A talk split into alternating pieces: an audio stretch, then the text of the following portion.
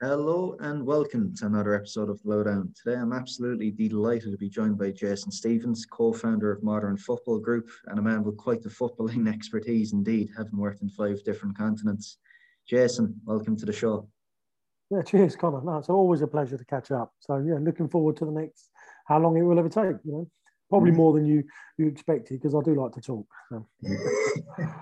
it's been quite a while, and indeed, Jason, it's been quite the journey for yourself so far, working in five different continents.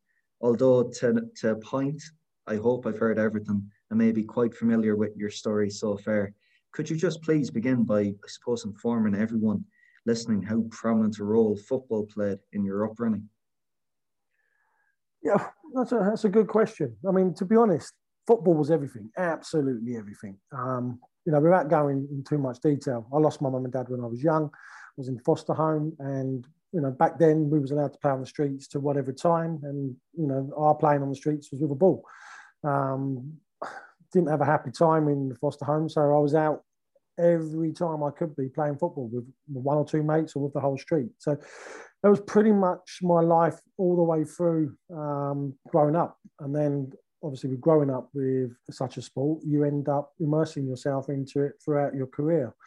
Um, wasn't always the case. I, I, did take a little bit of a stopgap. Um, I joined the armed forces for a few years and then um, come back into football afterwards. Um, but not as a full-time career, but it's always been um, a part-time um, objective. And then, so when I come out of the Marines, for example, I, I took a sports centre manager's job in Essex, and I was there for nine years. But I was always doing football coaching around it and playing, of course. I was young then, um, and then I sort of early two thousands, I decided to, to get more involved with football projects. But ultimately, yeah, football still is the main feature of my life in, in some form. Yeah. And I suppose, aside from your stint in the armed forces, Jason, there would have been very few other times where you would have received the opportunity to perhaps step off that treadmill, that footballing treadmill everybody in the industry speaks about. Once you're ingrained in the industry, it's very hard to get out of it. I suppose at any point of your career, did you get chance to reflect and wonder in hindsight as to where you've got to today? Um, you're always reflecting, you know, whether it's, um, I'm a driven person, so I'm always reflecting. So every project that fails, it's just, uh, you know, it's just a learning curve. So I'm always looking to go for the next one. Um, and, and that was the same with my football education. Um, I wanted to immerse myself because I didn't want to be narrow minded and just leave myself to one style of football and one culture of football. So I needed to see what football was played like in South America, North America, Asia, Oceania, um, over in Australasia way, and, and in Europe and different places in Europe. So I needed to submerge myself with those different styles, methodologies, and everything else to try and give me the knowledge what I've got today. But ultimately, the game is evolving continuously. So, you know, you've got to keep yourself up to date wherever you can. And whether you do that through coaching courses or meeting people or just, you know, watching football um, from different different countries, you know, I'm, I'm always trying to keep up to date with it. And you speak about immersing yourself in different football methodologies and different countries and their style of play. I mean, was that something consciously you were thinking of 20, 25 years ago, or is that something you kind of figured out along the way that you wanted to be curious, dip your toes in there, get deep, you know, go into the deep end into like North America, South America, or were you just pushing your boundaries, so to speak? I think it was it's a bit of everything there. You know, there's um, I was always curious because you know growing up through football, the, the great Brazilian teams would always be the ones that as a young boy you wanted to emulate uh, as a player, whether it's in the park um, or looking at them winning all the World Cups with style and flair. You know, that was um, quite a, a, point that drove me to go to to Brazil. Um, but at the same time, there's been some other great teams that have won the World Cup. Um, and we look at Italy, they've won it several times. France in recent years, a couple of times now, and, and other countries that have done it. Um, so you, you can't just limit yourself to, to one style of football when so many countries are you know challenging for the World Cup, and emerging nations are coming through, and you know they're, they're creating their own style of football as well, their own methodologies and stuff. So it's always great to submerge yourself in those as well, just to see if you can take one or two, um, I'd say, pockets of information to implement into your own style. Amazing. And I suppose even before all of this occurred, you, your first big challenge, am I correct, was at Charlton when you were working in a youth academy there. You, you helped establish something like 100 to 150 satellite schools in the southeast of, southeast of England. I think the magnitude of the task set the precedent for whatever other challenges were to follow afterwards. Yeah, I mean, you know what? It's, it's, it's always the way when you want to do something, let's try and do it the, the best that we can. And, um, you know, we had lots of FA directives at the time where kids coming to the academies, they were restricted by distance or time. Um, and then, you know, I don't like, from my own experiences, I've never really liked taking children out of their own natural environments, either playing teams on Sunday mornings. I think you know, you've got to try and mix it up by keeping them in their environments, but at the same time, offer that expertise in coaching to help them develop. So one of the, the programs myself and um, Paul Curbishley um, developed was the, um, the development centres, as we called them. So we stuck them in various locations around, um, well, Essex and Kent. And um, yeah, as a result of that, lots of kids used to come in and then we used to pick up the best kids, take them over to um, Charlton and then they play academy games, and then some of them would be picked for the actual academies themselves, and then yeah, Mike had a, a stepping stone in, in, Charlton along the way, um, which was you know yeah, it's a good good starting point. Fantastic. And would you say those satellite centres, Jason, were ahead of their time? I mean, you see Charlton Athletic, what they're admired for having that prestigious youth academy, that pathway from the U team to the first team, even nowadays, even though the club is in League One. But over the years, we've seen a steady streamline of players in that pathway. Um, I mean, going back 20 years, you know, it's it's hard to point towards cause and effect. You know, football's a lot more complex. But would you say the work you were doing at that time was that the common? Was that what other academies were doing at the time, or was it thinking outside the box between yourself and Paul? I think at the time that was definitely thinking outside the box because um, you know it's okay having all the ideas, but you need people um, to support and believe in them as well. So at the time, you know, Paul Curbishley was very um, instrumental in making the contacts within the club, and then Jason Morgan, who was head of the community program, he, he was keen on it to, to adopt the, um, the principles, um, etc. So you know, between us, yeah, it was. Um, we, we saw the vision of it, and then obviously everybody else is in, in certain ways have, have copied um, by setting up academies and uh, coaching um, hubs all around, you know, so yeah, it was probably ahead of its time, but at the same time, the bigger brands do catch up and because of the brands, they tend to take over. Um, you know, the other question is, what value did they offer um, in terms of player recruitment? Um, you'd have to ask the um, the club that one to see um, what stars they managed to pull out from these development centres in the long term. You know, um, I don't think of too many at the top of my name. Of course, and I suppose initially getting back to what you said, speaking about something that sounds a bit rigid and inflexible. You know, you move from Charlton to Sao Paulo in Brazil, which is anything but. What was that? by you know the first and by by means that not the last exotic transfer of your illustrious career, Jason. What was that experience like? You know, taking a lad from the east end of London, setting up all these satellite schools, transporting them all the way over. Yeah, I mean, let's be fair. Why did I do that first? Well, you know, unfortunately, my personal life, I, I suffered a divorce. So I thought, you know what, this is the time to to go and study some football. Um, I had a business in the UK, so it wasn't just that blasé. Um, I managed to let that run itself, so it enabled me to to fund my little excursion. But at the time, honestly, it was I don't know why. I just I don't know if you would, I would do that today, but I never had any contacts. I just got on a plane went there and thought, you know what, I'm going to knock on a few doors and see if they open. And uh, I knocked on one door. It was down in Corinthians, and they well, there was no communication. It was obviously I didn't speak any Spanish, Portuguese, um, and it was just game over. And uh, then I went up to um, Sao Paulo, and um, I didn't really know anyone in the club, um, and it was finding finding it hard because not many people were operate, operating even in the club during the day, and it was just like, who can I speak to? And nobody understood me. Um, so I sort of like lost a little bit of heart, but I thought, you know what, I'm over it. I'm going to enjoy it. I'm going to go and study some futsal. I'm going to go and study some football on the beach, whatever. I'm just going to try and make the most of it.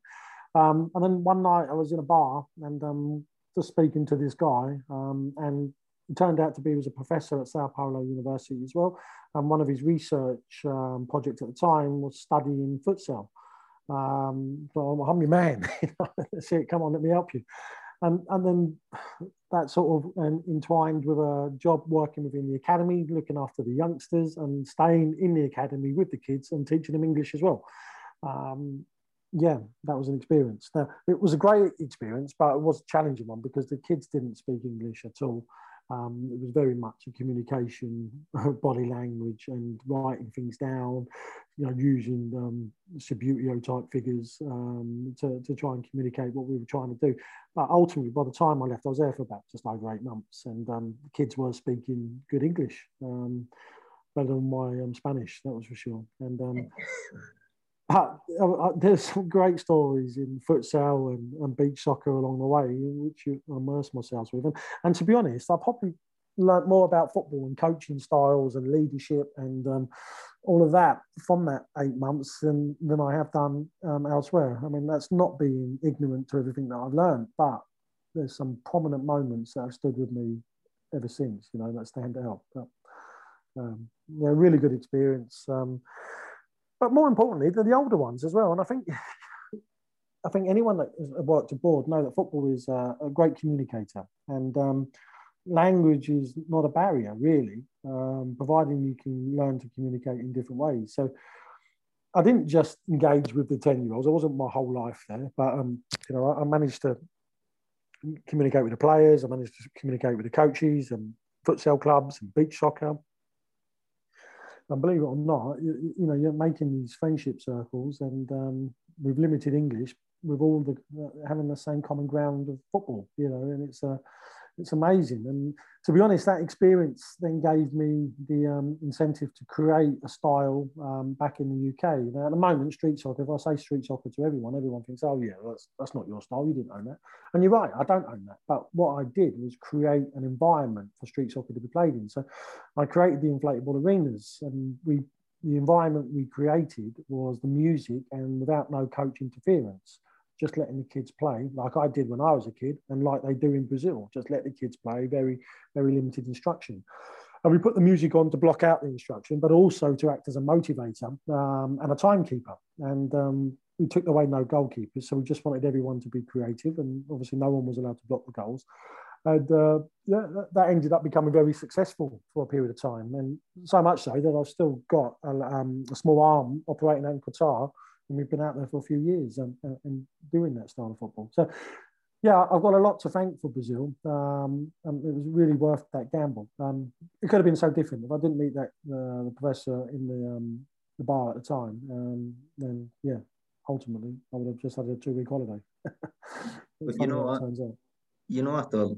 It's like life and football to be a bit cliche here now, Jason. You know, it's just a series of moments and as you said, you were only there for eight months, but it must have taught you not only so much about football, but an awful lot about yourself, judging by the likes of it. And uh, I mean, the way you begun that by saying you don't think you would have done that today. I mean, you engage with students, you engage with people such as myself on a frequent basis. I mean, does that kind of sadden you in a way where you look at today's crop of aspiring professionals, people trying to get into the footballing industry, not willing to take that risk? No, it's it's. Do you know what? I love engaging with students because they, they enjoy my stories. I'm glad somebody does because the wife's bored of them now. So um, I, I, do love sharing the old stories. But the other thing is to remember, I always try to tell kids that this market in the UK is saturated. So you know you're going to have to think outside the box a little bit. And the, the world is open to football and it's open to opportunities and it's open to creativity. Because if we think that football is at its peak now, no, it's not you know, there's so much more that's going to come in, in football, and it's down to the individuals to create their own styles, methodologies, you know, whatever whatever way they want to do, resources, um, bits and pieces, and so the kids need to understand, and I, forgive me for calling them kids because they are young adults, um, young professionals, but they, they they do need to understand that if you limit yourself to one market, then you're not only limiting yourself to opportunities, you're limiting yourself on knowledge, and and to me, you know, I try to educate them to broaden their horizons. And, and pretty much every story I've got in football has come because of my own determination and making my own opportunities. I've not had too many occasions where people knock on my door um, and offer to give me a job. Um, only one occasion really where that's happened. And unfortunately, I was in the Cook Islands at the time.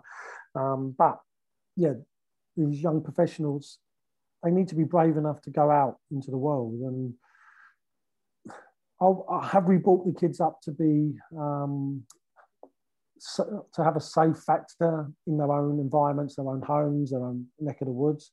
For me, you know, where maybe I could turn around and say, look, I didn't really have a, a sense of belonging when I was young, and I, immersed myself young in the in the forces. Unfortunately, I, you know, my first three years was under conflict. Maybe that gave me that um, confidence and freedom to just go out and explore the world and take on these, these opportunities. But listening and speaking to some other like-minded coaches, they all said the same thing that the opportunities in the UK was limited. So therefore, you know, we had to go and, and reach out and find these opportunities. And those opportunities abroad were easier to come by.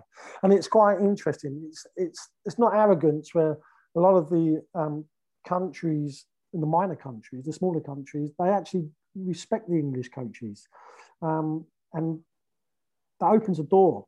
Doesn't necessarily open it all the way, but it opens the door for a conversation. And then it goes down to your talent and then your own philosophies and methodologies, whether you get that opportunity. But ultimately, the doors will open if you've got a certain amount of experience that you've got in the UK and accompanied by that fact that you're English. Um, and I'm not too sure why the English are seen as um, um, I mean, I say that tongue in cheek because I know that we've been accredited with um, developing the game, but at the same time, you know, we look at the success of the national teams, um, why the English are, are, so highly regarded in a lot of countries. But my journeys throughout um, the world would say, I'm going to answer that myself, um, is the work ethic that the English coaches have.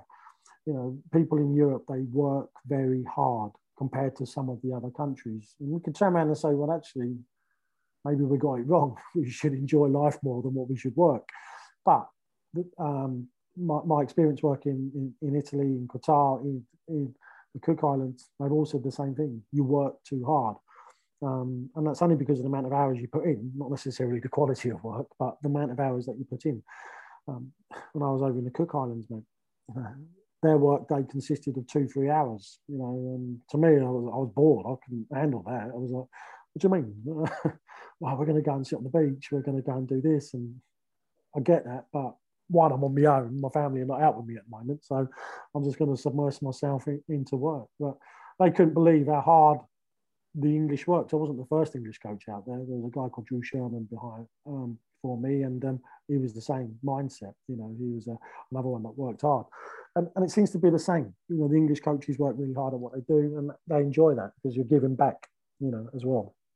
Exactly, but I mean the common thread here for me, Jason, is of course you're a hard worker, seeing that you know for, firsthand with yourself. But in terms of you know being brave, being curious, not limiting yourself to any markets, because even after those eight months in Sao Paulo, could have been at that point where you go back to England and get comfy again in the E Triple P system, in the academy system. But you end up going over to North America and you not only do a bit of work with the Portland Timbers, but also San Francisco 49ers, you know, yeah. American Football League, the NFL, completely different sport to football or soccer as they call it up there. I mean, take us through that time. well, actually, do you know what? I mean, again, I'm not saying I'm an innovator, or, but I do like to think that I can see where football was going. Um, and at the time, sports science was really on the up and um, there were different concepts of um, strength and conditioning, speed and agility, quickness. And there was actually a company called SAQ that seemed to have been hitting um, the UK market. And it was a guy called Alan Pearson, and it was predominantly designed for rugby players. And it was just um, some, an element of fitness, sports performance for um, speed, agility, quickness. And then there was uh, another company um, in America, and called Nike were sponsoring them, but they were called SPARQ. And that, again, in the acronym speed, power, um, agility, re- reactions, and quickness. At the time, I was an international instructor for SAQ. I come across the idea. I thought, you know, I'm going to take the courses, and then I thought, yeah, this is excellent. Put that into football. Um, and then saw that SPARQ was over in America and then undertook one of their courses and then they invited me out to um, um, initially work with uh, Michael um, Johnson's um, athletics program and uh, I'd done a couple of weeks there but it was more observation and training and then I was offered an opportunity to go and work with San Francisco 49ers so, um, yeah, pre-season so um, I thought, I'll take that what am I doing at the time when I was out there honestly nobody English and American football, you know, you can appreciate it. It's uh, not going to go down too well. Um, it was a bit like the other way round, you know, 30 years ago, Americans and football coaching. It was just English and American football, not going hand in hand. And mate, honestly, it was probably the most uncomfortable period I've ever experienced in the world. I just felt like, what am I doing here? Nobody wants me. And they basically gave me um, a, a, third junior quarterback. Um, his name was um, Daniel Smith. And um, they just said, I'll work with him on your own. And um, yeah, you basically just get lost. We don't care what you do with him because he's only a third quarterback, you know. And I thought, okay, well, I'm just going to enjoy my three months out here. And um, I started working with him um, using the SAQ, using SPARQ, using performance analysis. I saw the old video analysis all coming into it. So I got all the recordings for his games. We're looking at him. I mean, listen, I'm not saying I'm an expert in American football because I'm not, but I do understand key positions and I understand the principles of um, sports intelligence and how, what you know, um, how to develop someone's vision and, and things like that and uh, their agility. And uh, yeah, it wasn't a masterstroke, but by the end of that three months, he got a starting role in the first team and he made um, he went on and made three starting appearances as well in that season. And ultimately, they wanted me to then stay full time. I was like, what? But I didn't have a degree. I didn't have any education. So when they um, put my um, application in um, to, the, uh, to get a visa, it was declined because I never really had any qualification. I had an A license in football, but unfortunately, that was about it.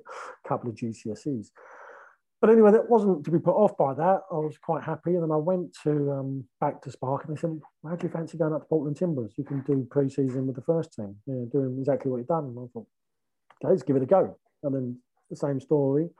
I mean, that was a little bit more welcoming because it was football. Um, and after the six weeks I spent with them, they offered me a full time job. Um, some reason, I thought there was a different um, department for visas. And um, unfortunately, I got uh, rejected as well in North America because I didn't have a coaching qualification. Oh, sorry, I didn't have a degree. So I was like, this has made my mind up. So back in 2010, 11, I ended up going back to university to get that piece of paper. But I was still working with um, Nike SPARQ, and then they got me a job with Inter Milan um, over in Italy, and I ended up um, doing that along with um, some other bits and pieces. Um, that wasn't that was a funny story because when I turned up there, wasn't welcomed at all. to the point was nobody spoke to me, nobody entertained me. Even the security guard was trying to chat me out. And um, I thought, hold on a minute, someone sent me over here. Somebody's arranged this. This must be happening. And um, I saw this patch of grass and I had my kit with me. So I thought, I'm just going to sit down over here. And then this um, this footballer come over to me. Um, obviously, I can't give names um, at the moment, but this footballer come up to me and he said, um, um, excuse me at the moment, I've got people coming through the uh, house, but um, you know, can I do some coaching with you? uh, random, but why not? Let's do something. And it, apparently, he'd been kicked out of his football session for misbehaving, and ultimately, he just wanted to do some training. So I said, "Okay, come on, we're going to do a session." And I just started doing some like one-on-one training, position specific. We, we spoke about what his strengths were, what his weaknesses were, and we were just working on a few things. I decided to put some music on in the background just to get work to encourage the motivation. Next thing I had four or five boys all wanted to come over. So I set all these independent drills up.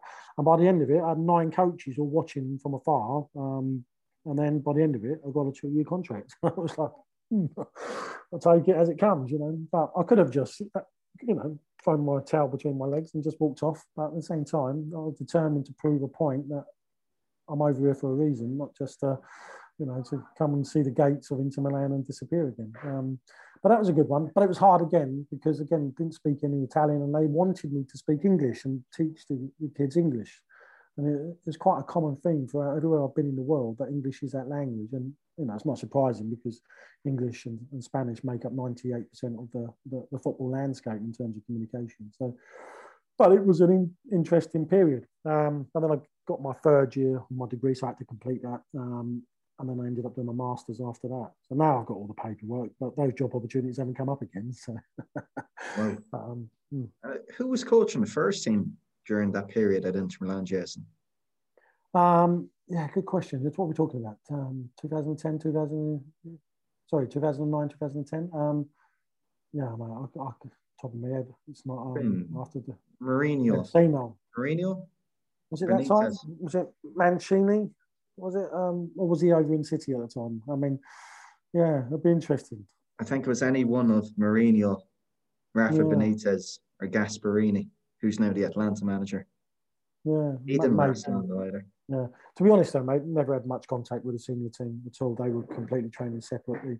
It was always um, my point of contact was a guy called David Agnelli, and uh, and he was always um, in charge of the academies and the groups that I was working with under 17s and 19s. Um, yeah, I didn't see the first team at all. Must have been an amazing. There again, I wasn't, yeah, it was because I was flying over at weekends. and that was the other bit. I say it was a two-year contract, it wasn't full time. So I was back in the UK, and then they'd fly me out Friday, and then I'd come back Monday. It was that was the sort of um, the process on that. I'd be looking after the teams and certain individuals. So if the teams were travelling away, I'd, I'd tend to um, look after individuals who are rehabbing or just players that needed to find their form again. And if the teams are at home, I'd be part of the warm-up team and coaching assistants and stuff like that. I wasn't a main coach or anything like that. Then I suppose at this point of the conversation, Jason, you know, if you were to look at your CV, you'd have the likes of Inter Milan on there, San Francisco 49ers, Portland Timbers, Charlton Athletic, Sao Paulo. What made you take the leap of faith to move to Qatar and work with Steve with the business startup, not only business startup Qatar, but street soccer Qatar? And you did some tremendous work, I believe, with the labor camps. I mean, during your yeah, time yeah. Doha, how much must you have learned about yourself, not only yourself, but football during that time? Oh, mate, it's a, still an excellent experience. You know, every time I go out there, I love it. Um, but, you know, how did Qatar come about? Well, I mentioned earlier that I, started you know, in street soccer style. And, um, you know, being a passionate Liverpool fan, um, the first team that knocks on my professional team that knocks on my door was Manchester United. Um, and they said and the foundation asked me to run some street soccer events for their um, projects, foundation projects, and then I devised the street reds using the street soccer, and um, then they wanted me to wear the old kit. And um, hey, come on, let's don't draw the line here. I'm happy to develop um, street soccer, but I'm not wearing a Man United shirt because that would kill me. we couldn't do it. But at the same time, you know, the, the guys up there, they um, Dawn um, she was brilliant, and she she uh, adopted my style. We, we, we used to run events up there every two years, and one of the events that we was running for them. And let me just explain what the events were because they were quite unique in themselves. So we would go around um, different neighborhoods and we would set these inflatable arenas up and then kids would just come and play. There was no recruitment. It was up to them if they wanted to come and see us. And, and football, as you know, you can put a football pitch up anywhere, people would come and play. And um, we then, you know, word got out that we was looking to get at least um, eight different teams or three to come and play over at Old Trafford, but at the same time, we would then play some of the academy teams, some of the academy players, not necessarily the superstars, but some of the fringe players. And then we'd have a tournament between the streets and the academy. And um, every time, I think the, the, the, three tournaments that I run there, um, every time we had three, the three, three of the four semi-finalists were made up of street teams. But ultimately, every time the academy team ended up winning it. But a number of players got taken from the the street soccer and given opportunities into into the academies as well. So it was a real worthwhile project. And um, and one of those events, um, Steve um, Mackey was um, he saw it on Facebook and um, he said, oh, "Can I come up and see you?" And I said, "He phoned me from Qatar. He said, I'm interested in what you do. Um, can you, um, yeah." Can I come and see you? I said, well, I'm at Old Trafford this weekend. If you want to come up, well, you know, put your name on the, the list and you come and have a look. And he turned up. And then after the day, he was like, "Yeah, this is this is great for Qatar. Would you be interested in coming out?" And um, it's one of those things. You didn't have the, the money to do it. We had to um, finance it ourselves. Um, it's starting up a business with no money whatsoever, and we managed to get the pitches um, exported out there. and then we created our own um, events. And a lot of the events we were doing, because we were starting the business, that we were doing them for free. So we were trying to exploit as many different markets and to let the um, you know the Qatari FA, the QSL know that you know these are the things that could you could do for your foundation for your communities. And, and then we saw a big opportunity in the labour camps. Um, Steve's business. Um, one of his partners at the time had um, a contract for one of the labour camps. And um, as a result it was a free evening activity um, for the workers. And um, mate it was probably one of the most I'd say the most rewarding moments of my career spending those nights with the, the labour camps. Um, and, you know, we moan about some of the hours that we were working, and I'm, we, we stop turn around and say we work hard, but those guys work to another level. Um, just to give you an indication, they have to get up at three o'clock every day, um, you know, to get fed, ready, transported, start work on site half five, six o'clock obviously because the sun's down, as you know, out there at the moment, keep it work what they can. But they ended up working still to late in the afternoon, peak heat, um, and then getting home. They're absolutely knackered, um, they're underfed, so the energy levels are dropped. Um, the conditions that some of these guys live in not the best. I mean, an example was it was a bit like a mobile classroom, but without any tables in there, just bunk beds. And bunk beds are packed against each other with only enough room to sort of walk down sideways. And there was one plug socket for them to share in order to get their engagement from phones and stuff. And man, yeah, I say it's, it's it's not good. It's not good. It's not good out there at all. And knowing that how they warmed to us doing the street soccer, they absolutely loved it. And we ended up staying there. I did it. I mean, initially it was only going to be for like one and a half hours, but when we started that project the first night, they wanted us to stay on and um, yeah, can you stay a bit longer? And we said, yeah, yeah, can you stay? Yeah, stay whatever you want. You guys, this is you. You're the ones that got to work in the morning. I can be lazy. I can stay in bed in my hotel bed. It's not a problem. Um, but we stayed up there till one o'clock in the morning. Um, bearing in mind they're getting up again at three. we had about 100 of them just all, you know, loving it and wanting us to come back. And then we come back a couple of times, but then it got stopped. It got stopped and who knows what the political reasons were, you can only guess. Um, and we tried to put the program to the QSL, to the QFA, and they saw the merits of it, but it never got any funding, you know, never got any breakthrough. Um, but ultimately, we still kept going doing different programs. And then one of the things we'd do was set up in the parks. And um, yeah, in some of the, the main tourism parks, we set street soccer up. Mate, I've never seen so many people wanting to play football. Um, we would set up at like 12 o'clock in the afternoon. And I promise you, two o'clock in the morning, we are still going. And there will be 100, 200 people standing around these inflatable arenas playing, queuing up to just go three on three song. One song finishes, the next three on three get on. Man, it was mad. And they're all, you know, they're all enjoying it. And um, honestly, unreal. And then we worked with schools and we worked with the, the QSL. They gave us um, oh, one of the games, it was a QSL game. I love this one. I don't, know if I can share the photos because without spelling it, but it was a, um, a league game between two of the top teams, and it was quite very well um, supported out there. And um, the players, I didn't even know the works. I don't really, um, my knowledge of Qatari footballers, QSL footballers, is really limited. And anyway, um, this team come up. Um, this group of guys, they're all in tracksuits and t-shirts. And when I think about it, it was obvious that they were a football team, but at the same time, I just didn't think anything of it.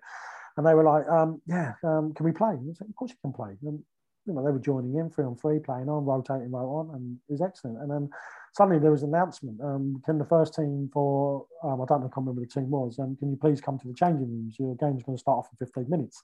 They, they were the actual first team. They were doing their warm up on the three, three street soccer pitches. They just bombed it all out.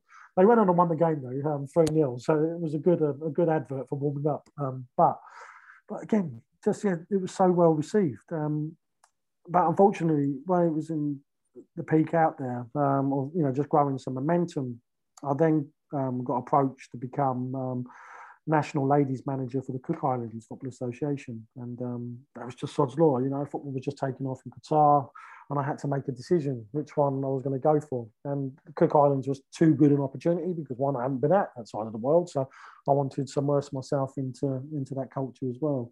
Steve kept the Qatar street soccer going, and you know he still does events um, very much um, to this day. So yeah.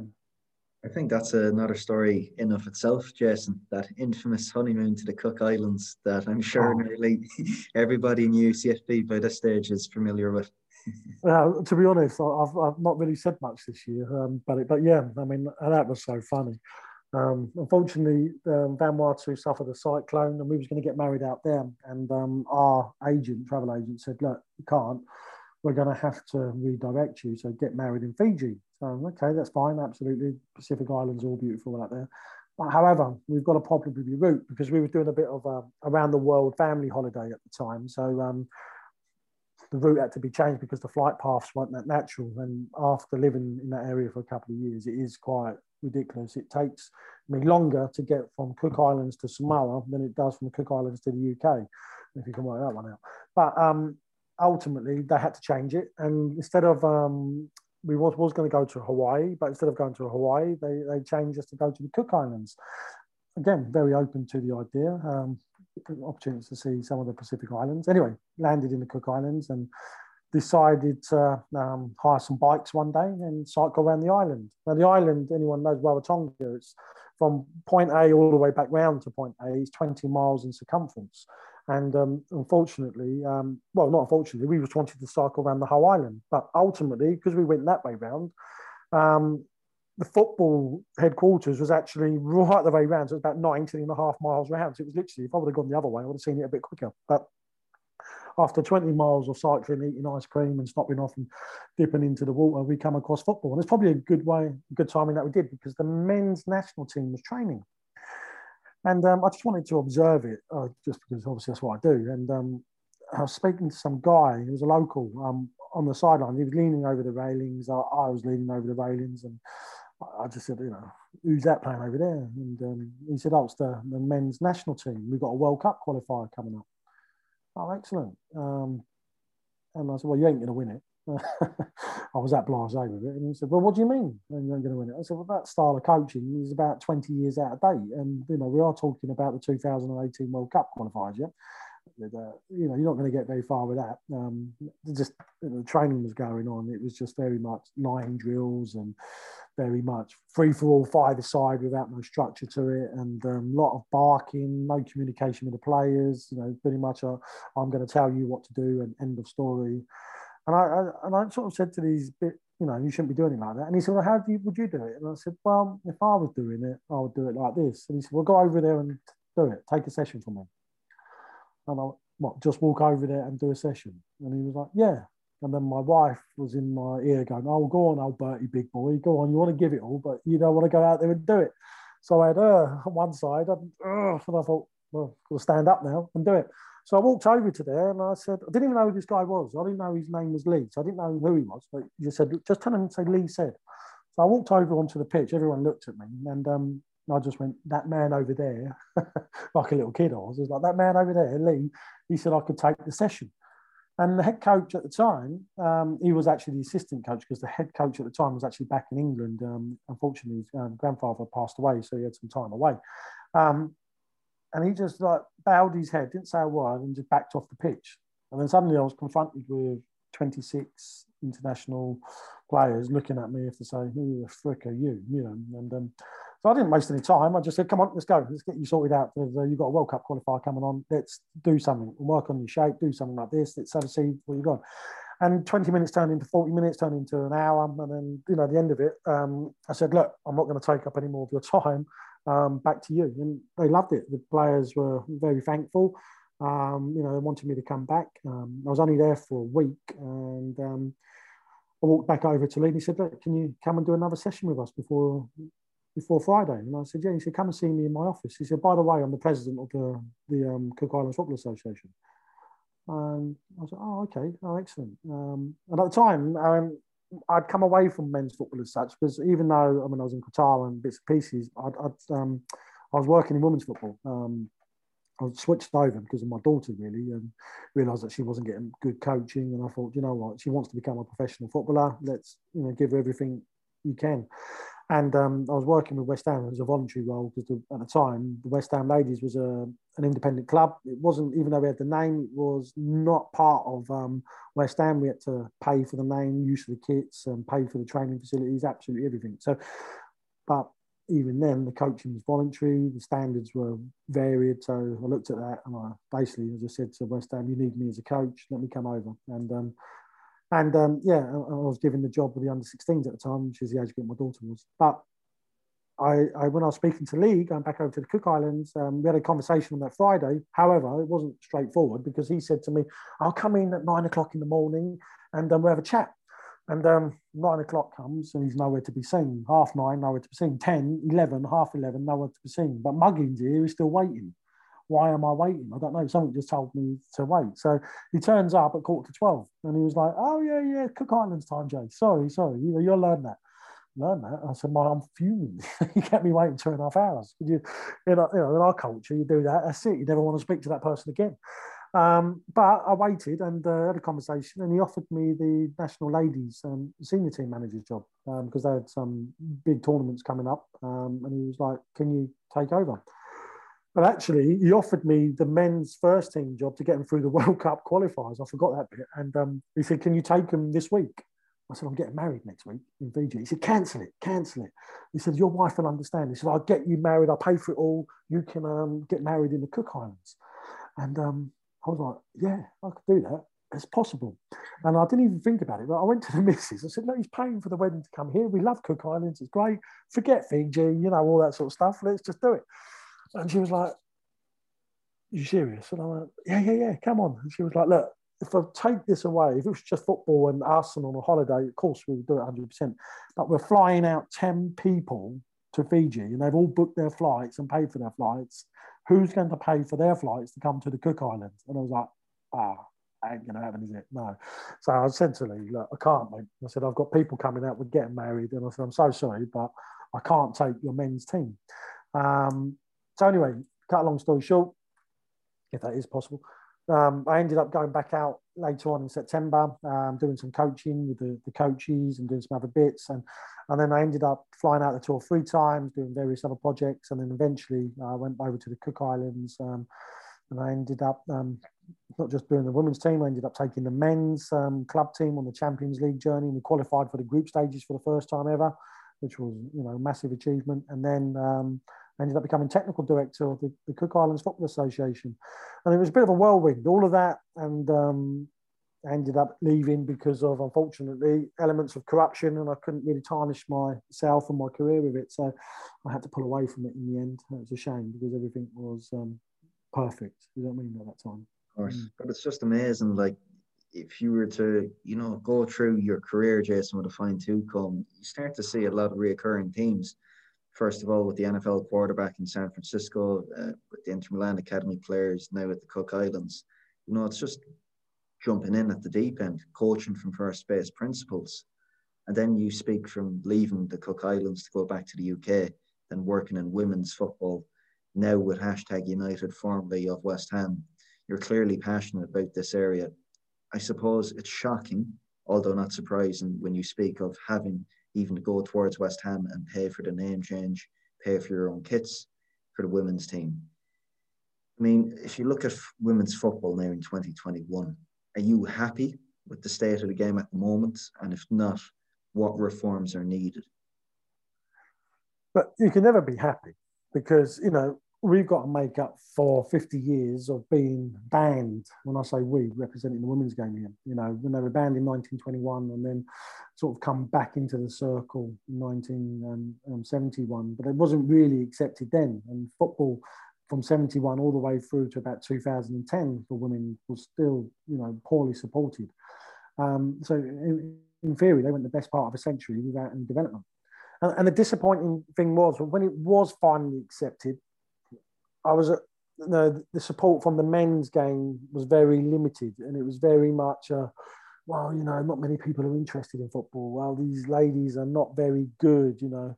Well, if you're comparing them to the high end male players, I, I can see all your points, but why are you doing that? Why are we comparing them to men? You know, just leave that area alone. Full stop. Judge them in their own right. Um, and um, finally, you know, football has accepted that and they're starting to develop them in their own right. And um, look, football's in the last couple of years for women's football has made some big gains, and I think we're going to see some more big gains in the next couple of years. Um, are we in a country that's really supporting women's football? Um, I'd say probably now 65, 70% we are going that way. Um, is there a lot of work that can be done? 100%. Um, however, some of the decisions that have been made in recent years, uh, you know, has got me scratching my head. Um, for example, last year, the Premier League offered to take the women's game um, under its umbrella, under the Premier League umbrella. And um, unfortunately, the people, the women's board said no. They wanted it to be independent. They wanted it to be sustainable in its own right. It represented other values. And I get that. I get that.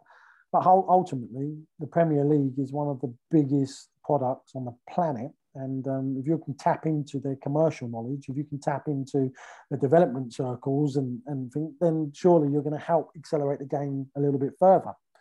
Um, and I was a little bit surprised they said no to that. Um, because I said I'm sure that could have helped accelerate the game. It didn't have to be a long-term agreement. It could have been, you know, two or three cycles. Just you know, when I say cycles, broadcasting deal cycles, um, just so that they could get their themselves in.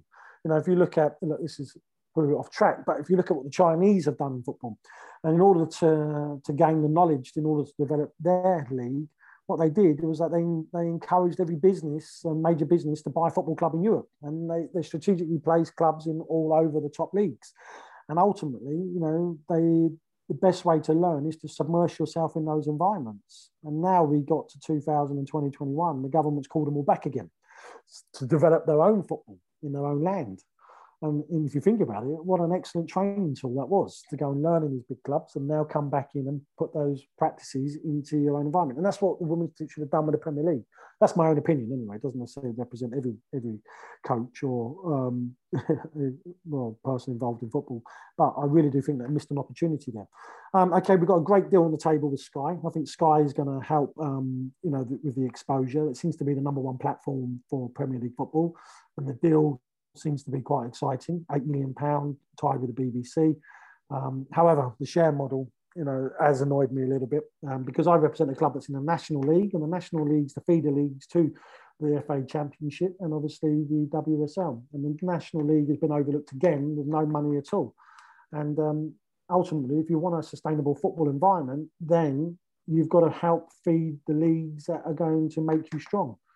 Um, the National League's got nothing from that deal. You know, that, that deal, £8 million deal, first of all, 25% of that deal was put towards referees' training budget. Okay, um, I get that, you know, that an element of that needs, but 25%, is that not also a responsibility of the FA to help train the referees and everything else that goes with it? Why do we need 25% of some independent sponsorship deal to do, to do that? And then the rest of the 75% is broken down into another 100%. And then WSL is getting 75% of that. And then the FA Championship's going in 25%, and nothing is going to the National League. So, you know, in, in one way, one way, sorry, the, what are you telling me that the WSL was your only product and football underneath is not getting that support? Um, that doesn't make sense to me. And, you know, there's a lot of good clubs in the National League um, up and down the country that if they had a little bit of financial support, you wouldn't have girls at that level, National League level, that a couple of years, actually, until the pandemic, the FA were branding as professional, but being professional football in the women's game, you know, a year ago meant that a lot of players had to pay to play, not getting paid to play, not even free football. They were paying to play, and including my club, you know, um, at the time was AFC Basildon. Um, we lost our sponsor, we was formerly known as C&K Basildon. The sponsor walked away.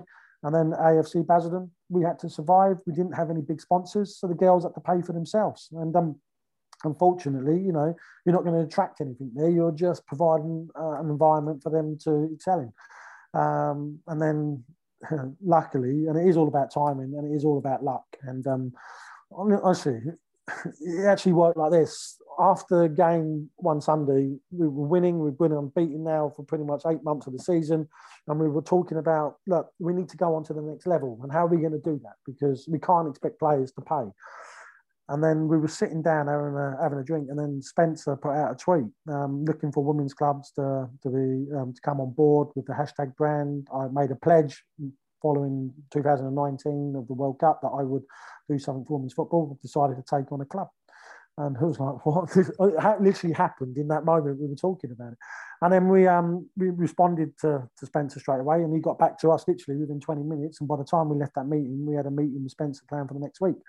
Um, during that week, he said he had over 112 clubs um, wanting to join up, merge with him, and then he, we was the only one he met, and then ultimately we was the only one that he wanted, um, and we ended up becoming part of the the hashtag community. Um, and it is a little bit of um, obviously I'm from an older generation, so anything on social media is still very new to me. And at the time, everyone's going, "This is great," and I'm going, "Spencer, Spencer, who? Hashtag." no idea, mate. Sorry, I ain't got a clue. It's all lost. And I went home to my kids and I was like, hashtag United. You heard of them? And they went, yeah, Dad. Where you been? They're sick. And I'm like, fill me in. So I spent that whole evening being educated about Spencer FC and um, hashtag and everything like that. And it, well, what a world that is. And um, now being part of it for the last year, I'll say that again. What a world that is.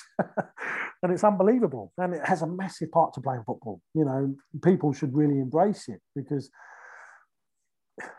the, the outreach that they have in terms of brand exposure, game exposure, um, it's it's fantastic. You know, some of the things that they do, some of the brands that they immerse themselves with, some of the sponsorship deals that they're involved in.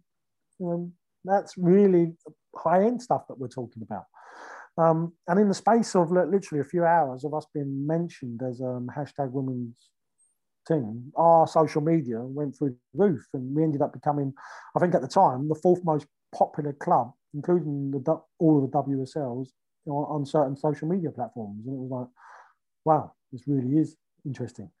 And um, well, the last year, obviously, we, we, the last two seasons, we've been interrupted by COVID and um, etc. And this year, obviously, under the hashtag brand, again, we only played five league games and won well, four and lost one. And we stopped again. And we only just started the first game of 2021 was um, um, literally on Sunday. We played Norwich City and had a little bit of an easy victory over there. Um, but what they do, I mean, we've got this academy series running now. So this is quite alarming stat for him. Um, so Spencer um, got a sponsor to put up 6K um, for the winner of a female academy series, but the same price for the men's as well. Um, that 6K is equivalent to a team reaching the FA Cup women's, sorry, the FA Cup for the women's semi final. Um, when somebody pointed that out to me, I was like, what? You get 6K for winning the academy series, but you only get 6K if you reach the FA Cup semi final and the FA want to talk about equality. Um, they'll need to have a look at themselves first, don't they, in terms of these distributions? Yeah, it's, it's quite at, um, scary. You, you know, looking from the outside in, somebody who's not involved in women's football, and for me, a lot of it seems to be, you know, noise over signal, so to speak. You know, you have everybody getting involved speaking about deals, but they very much look like short-term stopgaps, Jason. You know, it's it's unsustainable. They're waiting for the pot to boil over before reacting. And I think, you know, when it comes to women's football too, you speak about that amalgamation with the Premier League. It seems as though it's either stubbornness on their part or there's more, you know, an undercurrent of maliciousness.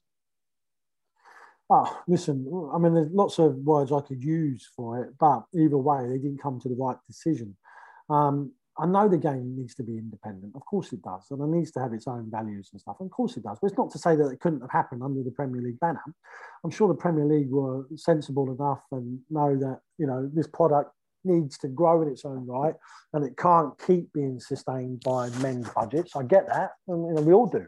But at the same time, to have a helping hand to be able to develop it, I mean, because, you know, they're talking about already this money that's coming in from Sky um, going towards uplifting the current pitches that they're playing because a lot of the women in the WSL they share non-league grounds and they don't have you know suitable playing services. So I saw a, an article by Emma Hayes, Chelsea said, look, some of that money has got to go towards some of these other clubs in the WSL that don't have suitable facilities because we lost you know a lot of the program over the Christmas period because the pitches were frozen or not suitable. So is that their job to use sponsorship money to develop pitch facilities to make sure that they've got the best facilities, you know, and no, they shouldn't be doing that. If they was with the Premier League, would there have been a, a bigger budget in place anyway that would have said, look, we're going to take it on. These are the things that are going to be, you know, part of the, the development strategy, and that will come from this pot.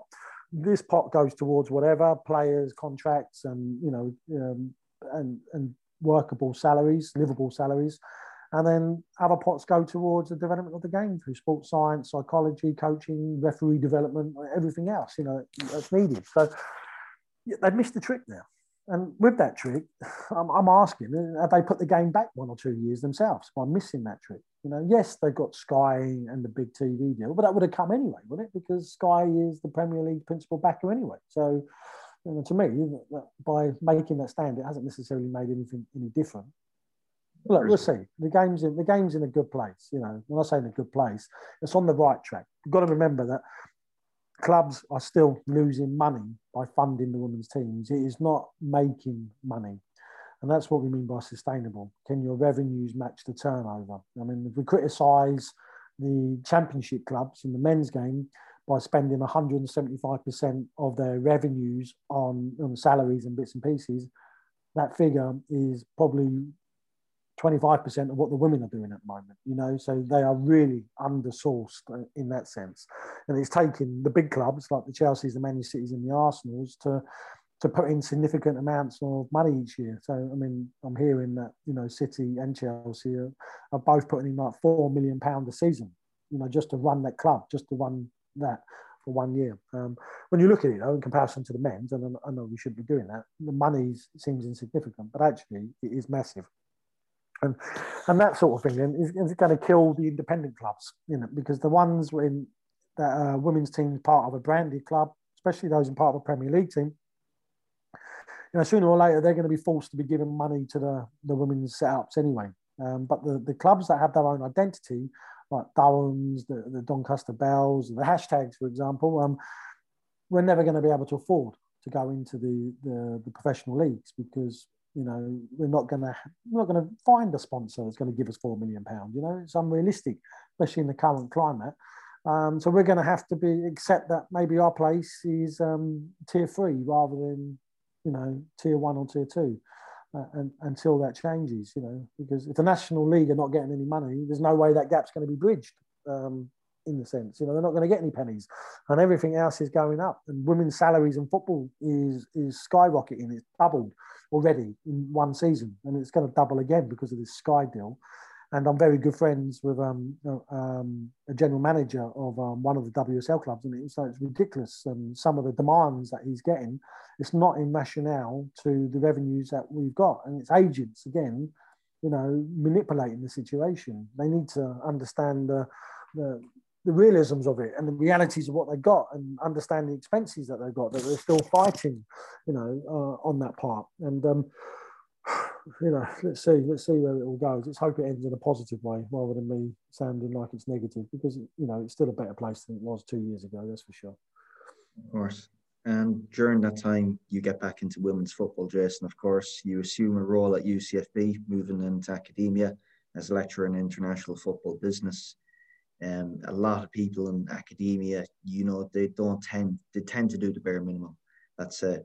But even for the likes of yourself at UCFB, I can just say that the year I had there, you had people such as yourself willing to push the boat the whole time, willing to go above and beyond. I suppose, Jason, could you share some light or shed some light even on some of the projects and trips you've brought students on, which students have embarked upon?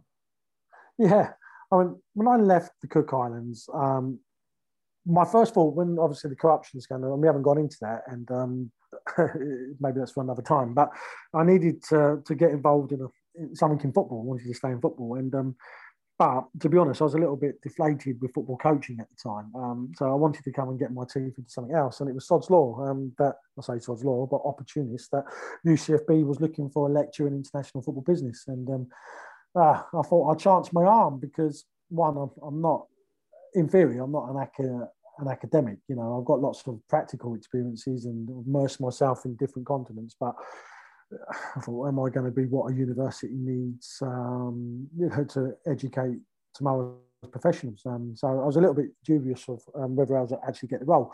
Um, ultimately, um, I did get the role, and um, that was funny because obviously the time difference. So I was interviewing at three o'clock in the morning in Cook Islands, and um, yeah, but I managed to, to convince them to give me the job. Um, and part of the condition was that when I took it over, and running an international football business program, I want to be able to provide the students with international football experiences. You can't run an international football business program without those experiences. Otherwise, I think we're you know selling a dead horse. And uh, so I was determined to tap into my contacts to make a great experience um, for students. And um, and as you know, you, you joined us on one of those trips when we went to Qatar. And um, you know, I said to Steve, I was like, Steve, look, I'm bringing over some students. And I said, I want us to, everything that we've gone through, you know, working with the QFA, Aspire Academy, QSL, Lady Camp, whatever we can, let's just see. We've got the World Cup there. Can we get on the legacy committee? Can we get all these people and then just preach about the good that they are doing for football out there? And um, let's share it with with the students at UCFB, those that want to come out. And um, there's a couple of hurdles to get over, but ultimately the idea, I mean, it's like any organisation. The shop floor people think it's great. The management had their reservations, and and then it was, um, yeah, it was touch and go whether it was actually going to go ahead. They gave it, and then suddenly we had 25 students all signed up to it um, from across the years. And obviously, from my perspective, I was I, I, still didn't know how the how the trip would pan out because it was tailor made, and we're not tour operators. You know, we're just people that think that students would engage in this. But I'd say the hospitality, the generosity, the openness from everybody involved in the organisations we saw in Qatar was off a different level. Um, I mean, from your own viewpoints, um, what did you think of that trip, Connor? It was um, for me, yeah. it looked like it was fantastic, but yeah, certainly so. It, it was an eye opener. I think a lot of us, you know, before getting on that plane at Heathrow, we'd said we'd be open minded and give the place a chance. Of course, um, I know people still have reservations, and that's fine too. But you know, the more objective information that's coming out, but nonetheless, being on the ground, meeting with some of these committees, the Aspire Academy, the Supreme Committee for Legacy and Delivery, uh, the Al Jazeera Institute, and speaking with them, you can see that they want to do good for the game. They have a clear passion, the way they speak, the way they present themselves. And there's some stuff you'll never forget, such as Gordon Penny's speech, which oh, was absolutely amazing. Yeah. And uh, the game we played against Qatar State University. Do you want to? oh, oh thanks, mate. I thought I was going to get away with that. No, I do, mate. Unfortunately, um, being an old man now, I got ruined. Um, and not only that, I, I broke my thumb in. Oh, yeah, I was trying to do a dirty old English tactics, pulling a shirt and then as he pulled the shirt, he um, turned and it sort of like ripped my fun apart. And then trying to catch up some of these young whippersnappers, I went for the the almighty lunge, sliding tackle, two footed, and um, nowhere near him. But I thought maybe I can divert him to a different angle of the goal. And um, somebody caught that fantastic moment on social media. So yeah, just to correct, just to correct you there, Jason. I think you slid from 15, 20 yards away. yeah, it worked though. You didn't score. That's yeah, all I can say. Do you remember yeah. that day we were all suited and booted up? I think we yeah. were visiting Al Duhail or the Supreme Committee in that particular day. So that morning, for everybody who's listening, Jason and Steve, for some reason, told us to bring a change of PE clothes, let's say. Just football kits, no boots, just football kits and whatnot. We're decked out to the night. Some of us wearing suits, shirts, pants, blazers, the whole lot. Mm. we, we leave, what was it, Al Josoor Institute, rock up to this football stadium, just left off, no floodlights, nothing on. Yeah. Walk up to this football pitch, we look down, and you have the Qatar State University's first team yeah. going through bloody proper warm up with yeah. a coaching staff of two or three with them, and we're just looking out at the pitch, then looking back at Jason and Steve. We're like, what's going on here? I don't know. You know, come on, Jace, get that game for us. Get that game. I fancy a game now. Remember the team yeah. talk?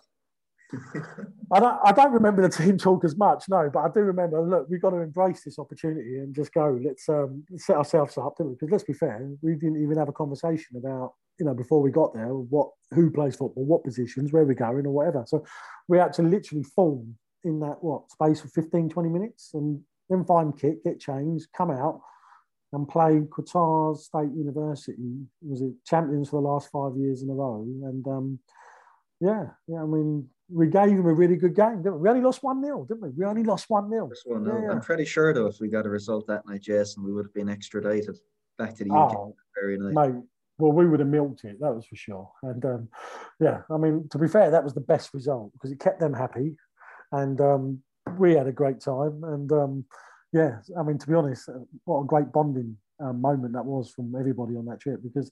Believe it or not, even the boys that don't play football, um, you know, they, they, you know, stood had their five minutes and they rose and they, they played really well. Um, yeah, and uh, like you said, it was uh, it was a surreal moment. Anyway, going back to that speech, was it arousing? Was that coaching speech that I gave, was it arousing, Connor, or was that the worst coaching speech you've ever experienced? you got your message through. no ambiguity. Yeah, exactly. There was a yeah, there was no no wasn't a democratic process, that was for sure. It was just get organised and let's get out there. Yeah, but yeah, good moment though. That's over two years ago now, and the memories are still fond. But eventually, all this leads to the present day and the work you're doing with Modern Football Group. Yeah. And if you go into Modern Football Group, it has that slogan, the same game but viewed differently. How did it come about, Jason, and what's the premise behind it? Well, initially it was um, I wanted to form a, a group on social media where um, we can encourage students to engage in conversation about football business matters. Um, we could encourage the students to research um, information and share content. Um, and then one of the other ideas was it's reach out to some contacts to see if we can get them some live projects where obviously it costs the organisations nothing, um, and then hopefully we could offer a valuable service to them, but at the same time providing some real live projects to support their portfolio so when they leave university because at the moment it's a bit of a dog eat dog world out there so you know, we're looking at on average 64% of that um, age group, 18 to 24, are having degrees. So, what can we do, which is a little bit different, to help them get their foot in the door? And um, especially when we are such a specific university with football business. So, I wanted, I want to create those um, projects for them to be able to support their dossiers with. And, um, and then uh, speaking to a couple of other lecturers and um, um, Mark and Murad, and you know, very new to UCFB, only joined this year, and um, we've got some crazy lecturer going on about, come on, let's create this work project as well on top of our existing work, and we don't have enough time, and um, let's try and create some value to it. And initially, we put the idea out to a few students in um, UCFB, and they all engaged on it. So basically, we've got a Telegram um, group, and um, and we started just sharing content, sharing discussion, and then speaking the idea to other people. They said, oh, "That's a great idea. Can you get um, get my university involved?" And um, so Josh, who used to work at UCFB, who's now in Deakin in Melbourne, Australia, his university are part of it. So we've got a few students from there on them. And um, Steve, with his contacts in Qatar, he's um, put it out to a couple of people. We've only got one or two on them, but then subsequently the live projects we were creating when we've got a podcast team ourselves um, we've got like a football insights team um, and then we've got the projects team um, now the good thing about all of this is that we guide but we don't have anything to do as lecturers with regards to how the content should be structured the quality of the content um, editing in terms of podcast or anything so the students are literally running it behind scenes and running the, the face side of things as well um, and we've got some really good guests on. Um, we've only been going, what, a couple of months. And um, yeah, we've um, Daniel Geey He's uh, kindly agreed to take a more active role in the group as well. Um, one of the most prominent sports lawyers, football lawyers in the industry. Um, we've got Omar from the 21st Club. he's agreed to do a podcast. and again, I think he's very keen to do some extended work. We've got a group of guys from the um, FAB Univer, Masters University, um, who formed a group called Four Nations Consultancy, and now we're, we're doing some other projects with them. Um, and um, we just had our first project doing um, analysing Mexican football in tiers two and three with a view to a potential um, club purchase from a Middle Eastern businessman. So we, we, it was great because all the kids went out, researched Mexican football at the lower tiers, and tiers, sorry, and um, ended up not only educating them but myself as well with some of the things that are going on. Because normally, let's be fair, when we go out and do these markets and you see everything, it's always regarding the top tiers. You know, it's always all what's happening in the Liga MX, what's happening in the Premier League, what's happening there. How much information is really out there for the lower tiers and the, the minor nations? So to us, what an excellent educational tool that is to be able to dip into those markets. And um, I was speaking to a, a, guy from Denmark the other day, and he said, "Look, I can get you in contact with the Faroe Islands, and you can do a project with them." Yeah, why not? Excellent. Small small nations, they might value the input. We might be able to get our teeth into some some real nice projects that are going to contribute to their football um, industry. So, yeah, lots of little things are happening over there now. And um, in one way, it's becoming so successful that it's now like a another full time job on top of a full time job. But I love it because it's what students get more out of. So, going back to your original question, what other football trips and experiences we're going to do? So We've got Qatar that's come back on again, so we're going to have a run to it as soon as COVID allows us. Um, we've been tying in with Benfica, and they're waiting for us to come out because we had a trip planned for them, and we had um, again another 20 students signed up to it. But unfortunately, COVID um, cut that one down. We've spoken to the Luxembourg FA. We've got um, Celtic uh, on there for short trips. Um, so yeah, we've got um, a few in the pipeline to give these kids opportunities. But also, we're also going to be setting up um, Q&A sessions with uh, like evenings with uh, a general manager from this club and, and, and things like that so they can network as well. So that's another skill that they need to do because as we know, loose connections in the football industry is about, you know, your career pathway and maintaining those connections. You just never know what doors can open up in the future, you know. So, and the idea is by having these students involved in the group, so that when they leave university, whether they go on to do a master's at another institute, they're still involved with that group because one day when they're actually in the industry, they might have a little project and they go, Do you know what? I come from that group and I contributed to that and that helped my learning development. I'm going to go back to that group and say, Look, I've got this project now. I know what quality you can do.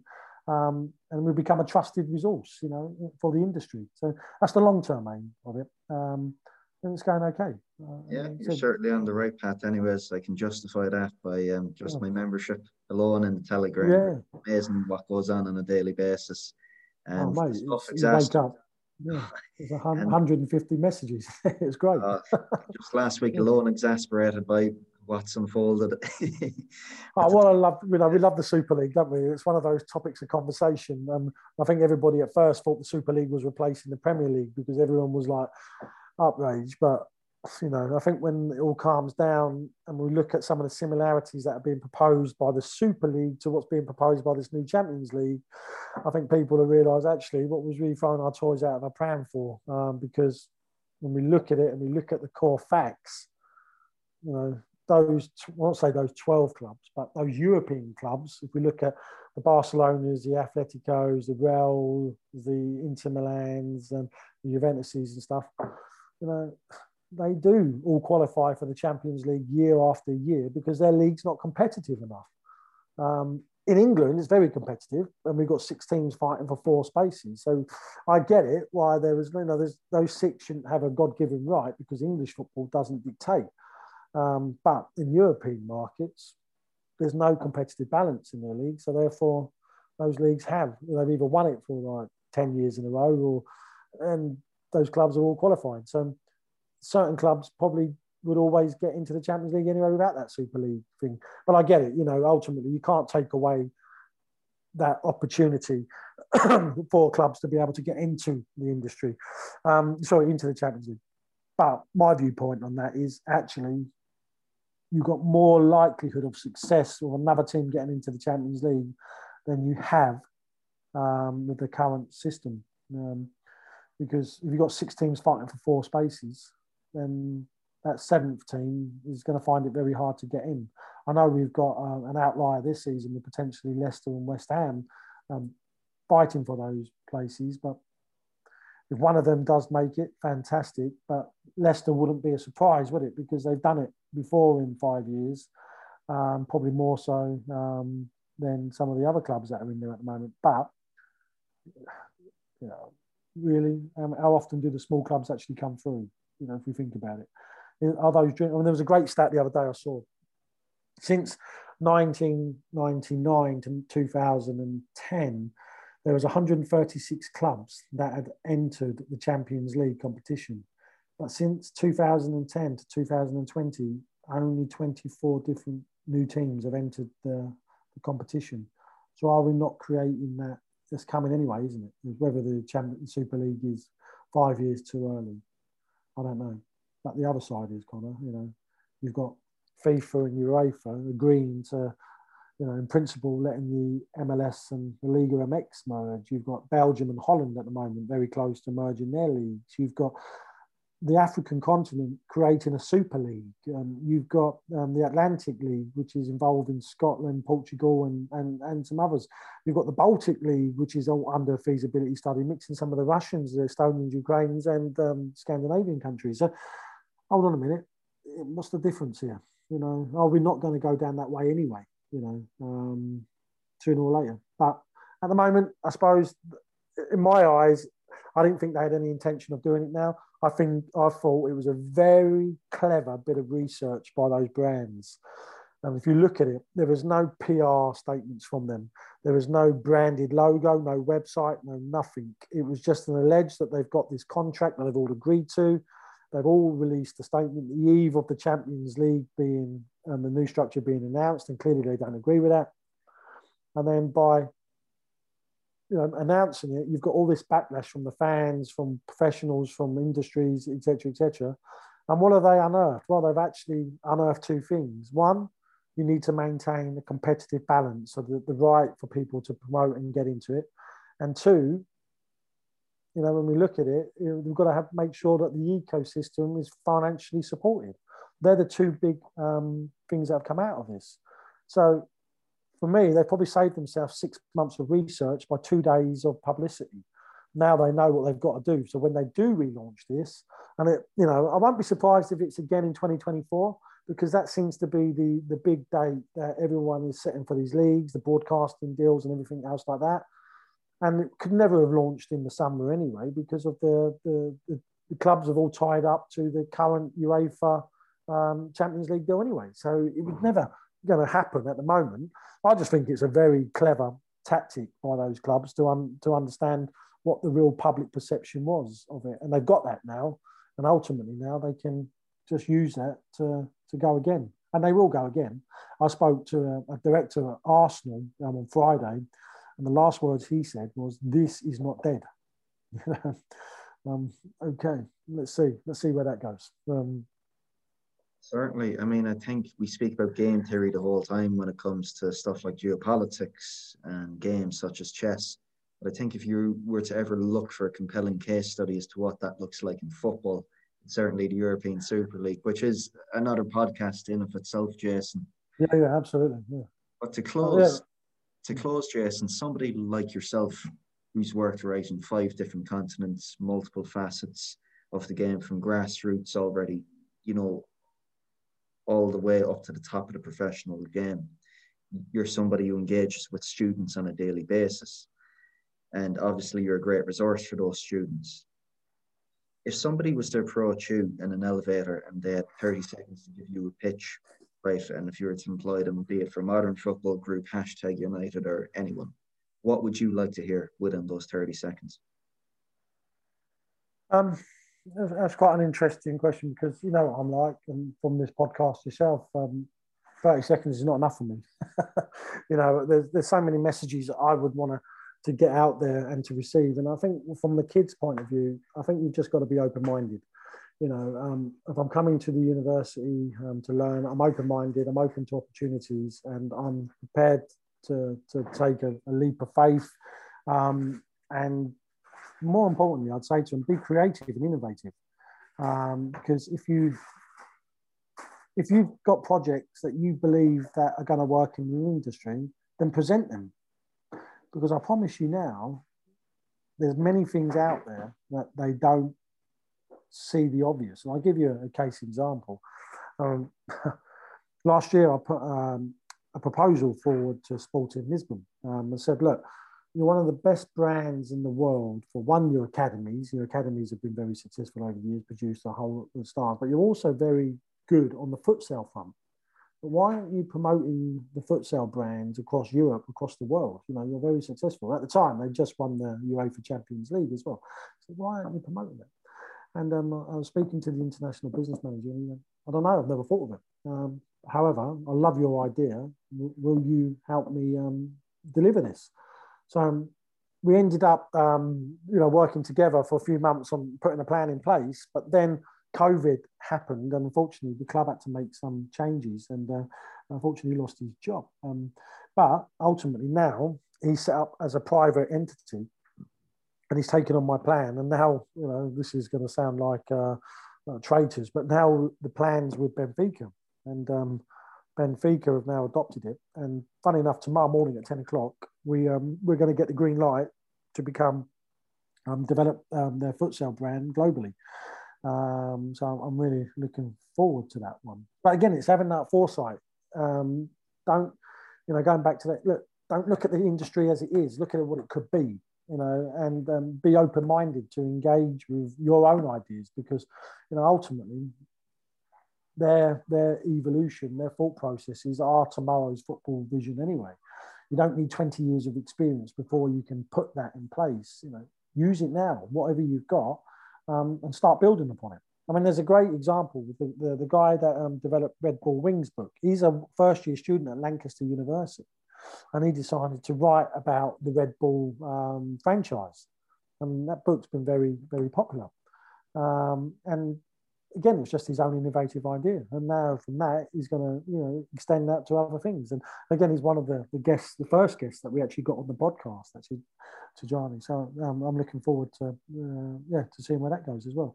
So look, yeah, my advice is, you know, again, be innovative. Don't be scared to develop your ideas, um, but be open-minded and be prepared to take those opportunities overseas because they are there. Um, you have to go and get it. No one's going to come knocking on your door. Do you know what I mean?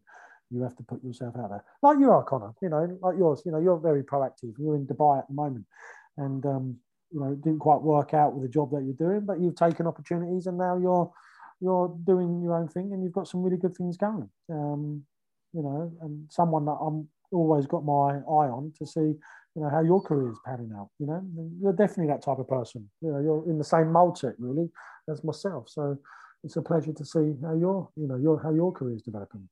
Yeah, listen, I really do appreciate the kind words, Jason. But um, we should do this more often. In fact, you know, it's been great to catch up, renew acquaintances, so to speak. I think yeah, yeah. there's multiple spin-off podcasts we could do on the Qatar trip, the European Super League, amongst many other things. Yeah. But Jason, should anyone wish to get more information about Modern Football Group or some of the projects or work you're indeed doing. Where can I put them in touch?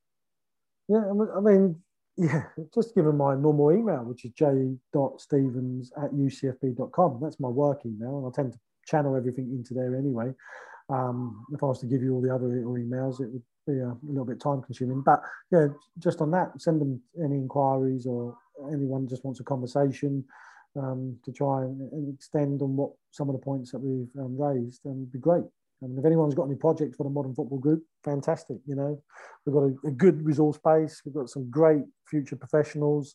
Um, we've got a number of people that are in an industry on there as well. So yeah, it's um, yeah, it's a good thing, and that's a voluntary project as well. It's not something that we're doing to make money off. You know, it is a voluntary thing because we believe in what we're doing. So any support that we can get in terms of the project is fantastic.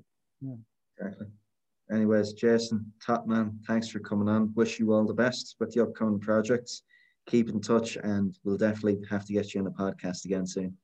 Absolutely, mate. I'll be in another country soon, so we can extend the stories. Brilliant. Thanks, take Jason. Yeah, take care, mate.